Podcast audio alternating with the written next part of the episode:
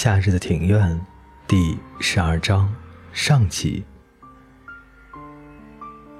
足球队的集训定在8月的最后一个星期，每年的这个时候，我们都到教练的老家住上4天。在这个岛上，我们除了练足球，就是到海里潜水。包括教练和我这群4、5、6年级的学生，我们一共是27人。我起了个大早，到车站集合。来到车站，就看到有5年级的背着背包在附近跑来跑去。另外，我也看到有4年级的和前来送行的妈妈依依不舍，一副要哭出来的样子。整个车站闹闹哄哄的，加上河边那家伙又像吃错药似的大叫，整队，所以更叫人耳根不得清净。我们一路搭了新干线、游轮才抵达那个小岛，到了小岛还得搭公交车才能到住宿的地方。夹在断崖和大海之间的马路，就像是一条好长好长的白色缎带。海从远方一步步地涌来，来到岸边，终于变成了海浪。海浪一波接着一波，像极了动物的呼吸。地球从出生到现在，到底呼吸了多少次？还有，要到什么时候，海的波浪才会停止呢？在远方对我们照射的水平线，看起来好似一条弧线那样环绕着小岛而行。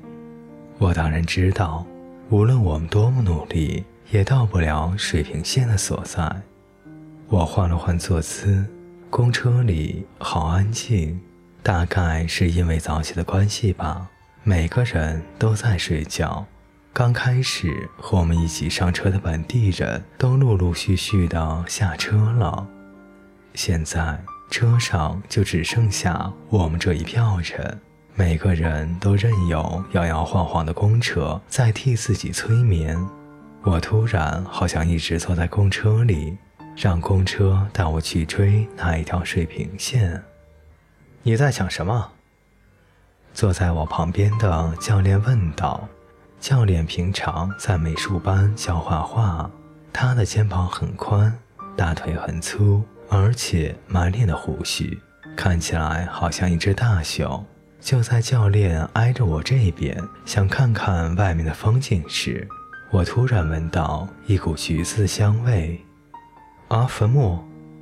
教练看了看我，坟墓好多呀，这么多靠近海，不怕被卷走吗？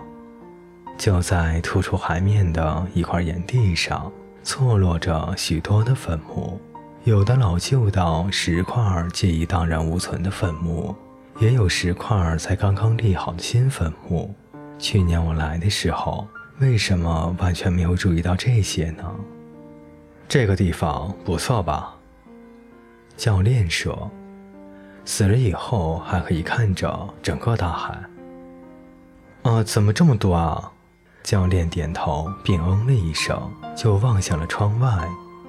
这个岛上人很少，包括我在内，年轻人都离开了，唯一变多的就是坟墓。哦，我的脑中顿时浮现出坟墓之岛这4个字。话虽如此，不过这个岛倒是不会给人阴沉的感觉。这时公车司机刚好做了一个急转弯，海更近了，好像要将我们吞噬掉一般。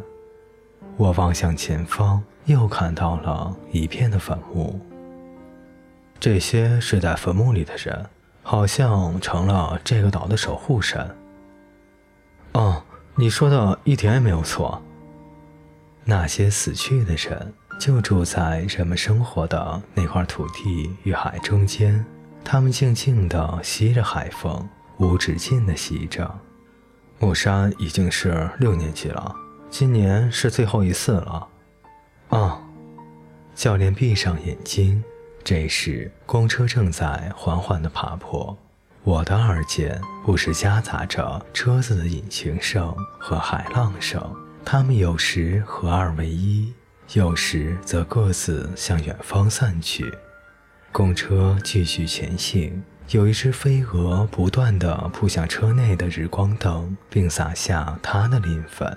窗外是一片漆黑，我已经不知道自己身在何处了，大概是路况变差了，车子震动得好厉害。不过为了对抗黑夜，这辆公车只是屏着气急速前行。我独自坐在最后一排的最中间的位置，我怀疑是不是所有的人都睡着了啊？我看到窗上映着一个人的脸孔，是我吗？按理说映在窗上的人应该是我，可是明明就不是。他看起来好老好老，而且是我不曾见过的，我不认识的他，可是又觉得好像在哪里见过。公车摇晃得越来越厉害，使得我根本没有办法靠近窗边，我也看不清老人的长相。到底是谁呢？那老人是贴着窗户的吗？还是……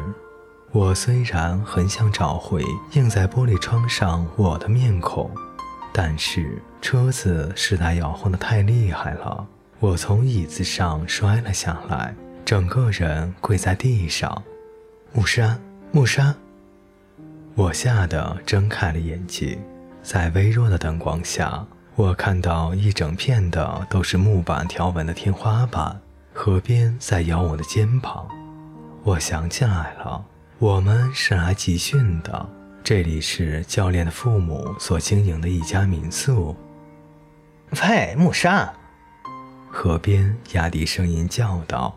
我们的这间房间除了河边、山下和我以外，还有3个4年级的，他们3个都已经在睡觉了。干嘛？他说他要去上厕所哈。他是谁啊？山下呀。那就去啊。他说他不敢一个人去。你陪他去不就行了吗？我是要陪他去啊，你难道不想上厕所吗？不想。一起去了。看我不耐烦地缓缓起身，山下的纸门便只得急得跳脚。快点，我要尿出来了！纸门外有一扇半开的门，据说这里以前是储藏味增的地方。自从教练的曾祖父死后，他们就将它改建成了民宿。里面有着一道后墙的这个小房间，开着一扇小小的窗户。虽然现在是夏天，屋子里却格外的冰凉，即使是白天，走廊也是暗无天日。而在走廊边一排相连的房间，看起来还真有一点像监狱呢。